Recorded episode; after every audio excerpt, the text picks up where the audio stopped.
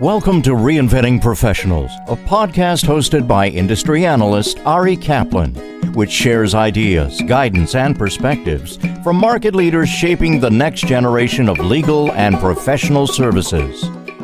This is Ari Kaplan, and I'm speaking today with Eric Laughlin, the C E O of Agiloft, a provider of contract and commerce lifecycle management software. Prior to Agiloft, he was the global leader of legal managed services at Ernst and Young. Hi, Eric. How are you? Hey, great. Ari, how are you today? I'm very well. I'm looking forward to speaking with you. So tell us about your background and your new role at Agiloft. I spent the last decade of my career in legal tech and legal tech-enabled services. And the majority of that time was at Thomson Reuters, where I was leading businesses, mostly serving corporate legal departments. At Thomson Reuters, we acquired and scaled a number of businesses, both software and services businesses. One of the ones I was intimately involved with was Serengeti, which is now known as Legal Tracker, leading matter management and e-billing solution. And more recently, I led the team. It was formerly known as Pangea three. It's an alternative legal service provider. We have over a thousand legal professionals working in litigation and contract management services, large repapering projects, big data extraction projects, everyday contract drafting and template harmonization, a variety of activities that we did for corporate legal departments in the contracting space. So in the last year, I brought that Pangea three team from within Thomson Reuters into Ernst and Young to become the foundation for Ernst and Young's legal managed services offering. So I've been around contracts and legal tech and legal services for quite some time. And over the last year or two, I've gotten to know Agiloft, first as a customer, then as a partner, then as an advisor, and now luckily enough to be the C E O. When I entered Ernst and Young, Agiloft was being used internally within Ernst and Young, so I got to see the platform. At some point very soon after, I created a partnership between Ernst and Young and Agiloft to provide services around the Agiloft platform. I've gotten to see Agiloft from a few different angles. And the one thing that has become clear to me from the work that I've done with clients in the past and then sort of seeing how they think about contracting from the people perspective, the process perspective, and the technology perspective is that most organizations are still evolving their approaches to contracts. So that really attracted me to Agiloft because Agiloft has this no-code platform that's extremely configurable and has the ability to evolve with the clients when they're on their journey. As I got to know Agiloft, I started working with Colin Earle, who's the founder. He was looking for someone to run the business, to look for investment, and then to scale the business. So he invited me in April to become the C E O, and we immediately began fundraising. Colin has stepped into the C T O role now, which is really his true passion, and I've taken the helm. What are your goals as the company's new C E O? My goals now for Agiloft are a few. So scale the business, push the platform to new heights, build a real ecosystem around the platform, and then if I can, push the boundaries of C L M. But from a scale perspective, now we've got some investment. We have the ability to put feet on the street and around the globe in a lot more locations, getting a lot closer to our global client base and building that infrastructure that'll continue to support our client base. From a platform investment perspective, we'll continue to invest in this no-code platform. We continue to refine the user experience, build new integrations with other enterprise software, and then build new use cases for A I, getting A I-infused insights throughout the platform in various ways. Because Agiloft is a platform, it's important for me to build an ecosystem of partners around that platform. And based on my experience in the services side, I know just how valuable those service partners can be. And lastly, moving from what can be a sort of narrowly defined set of features around contract lifecycle management into what we more broadly define as contract and commercial lifecycle management. If you believe that contracts are data, and that data is the instruction set for the commercial relationships of a company, it leads you to think about contracts more broadly and connect the contracting data and contracting process into other commercial processes around the company.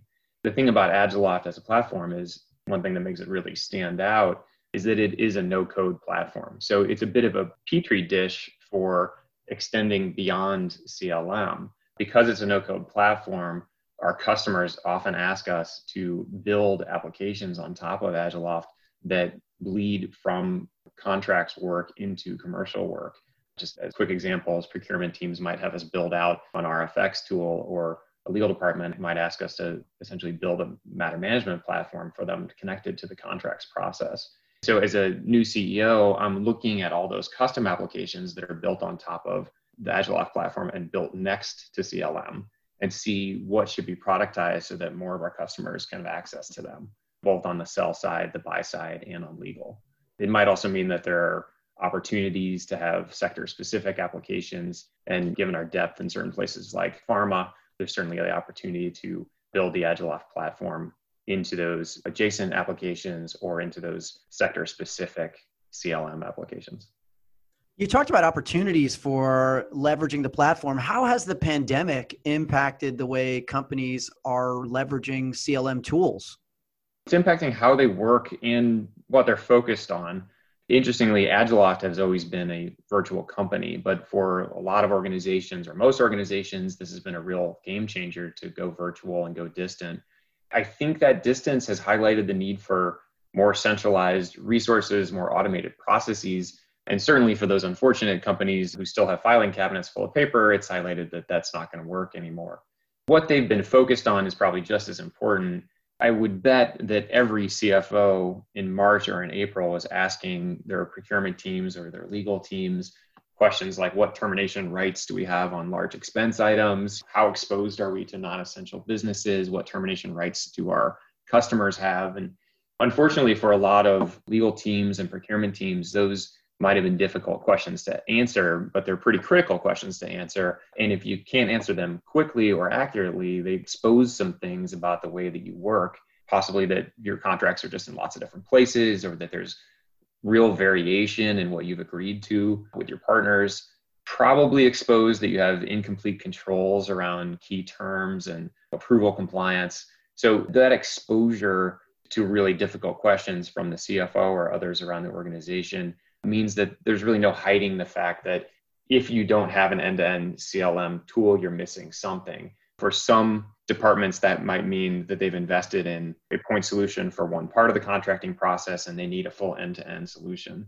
For some organizations, that probably meant that they had one group that was really working in a modern way around contracting and they needed to now have a full enterprise approach to that.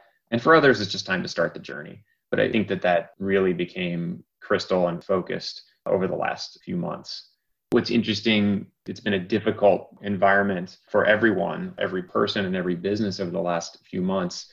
At Agiloft, I think we're lucky to be in a place where we're serving clients who have real needs, and that COVID has actually increased that need. And in fact, just from a business results perspective, June and July were amongst our largest sales months ever, and the company is seeing tremendous growth. Given this shift, what are some of the overall market changes you're seeing? There's a lot of investment in the space, uh, and I think that investment is good for everyone. If you're in legal, if you're in procurement or on the sell side, you should have options for what service providers you're using, what technology you're using. You should be able to find the tools that are the right fit for you. And so I think that the investment that we see in this space is a really good thing. We'll all make progress in what's possible around the contracting process. And that's something that I like, having been in the legal tech market for quite some time. I love to see this investment. We just announced a forty-five million dollars investment by F T V. F T V is a growth equity fund, and it's a big vote of confidence in Agiloft for them to make that investment. It's Agiloft's first outside investment. A little history on Agiloft. We were a founder-led and bootstrapped company. We've been profitable and growing for years, but the demand for C L M is so large right now. Larger and larger customers are buying into the Agiloft platform. It's really helpful to have that investment to scale the organization and meet that demand. And we're hiring a lot of talent, nearly one hundred people in the next twelve months. Folks on the go-to-market side, certainly a stronger presence in E M E A and Asia-Pac, platform development team to extend the use cases we can build out of the platform. You mentioned a recent forty-five million dollars round of funding. What were the challenges associated with raising capital in this environment? The obvious one is the real challenge, which is for the most part, we didn't get a chance to interact personally with our investors. On my first week on the job fundraising, I was presenting over Zoom to lots of investment funds. The thing that I think is actually great about this virtual environment is there's plenty of opportunity to interact face-to-face over Zoom. You don't have to fly around the country to do it. You can, in one day, meet face-to-face virtually with lots of different funds. In some ways, it was difficult to establish those personal relationships, which I think are important to building a partnership. But on the other hand, I think it allowed us to more rapidly market the company, more rapidly develop demand for the investment, and ultimately run a really strong process.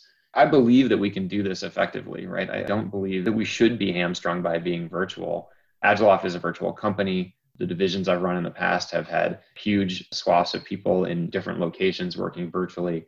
And I think it is something that you can do well. And coming in as a new C E O into this organization, in some ways, having the virtual environment set up and ready means that I have instant access to getting to know my team through lots of different channels. Certainly don't have the ability to walk around and stop by someone's desk and say hello, but I'm able to meet a lot of people one-on-one on Zooms really rapidly, no matter where they sit in the world. So both in getting to know the business and in getting the funding, I think we've been able to overcome any constraints around that virtual environment. The other constraint on fundraising in this environment is clearly there's some uncertainty around how long the pandemic will continue to affect us and how businesses will respond. How will you deploy your additional resources? Our additional resources will go towards scaling the organization, building the platform, and building the ecosystem around that platform. When I say scaling the organization, I'm thinking about a lot of folks in client-facing positions around the globe.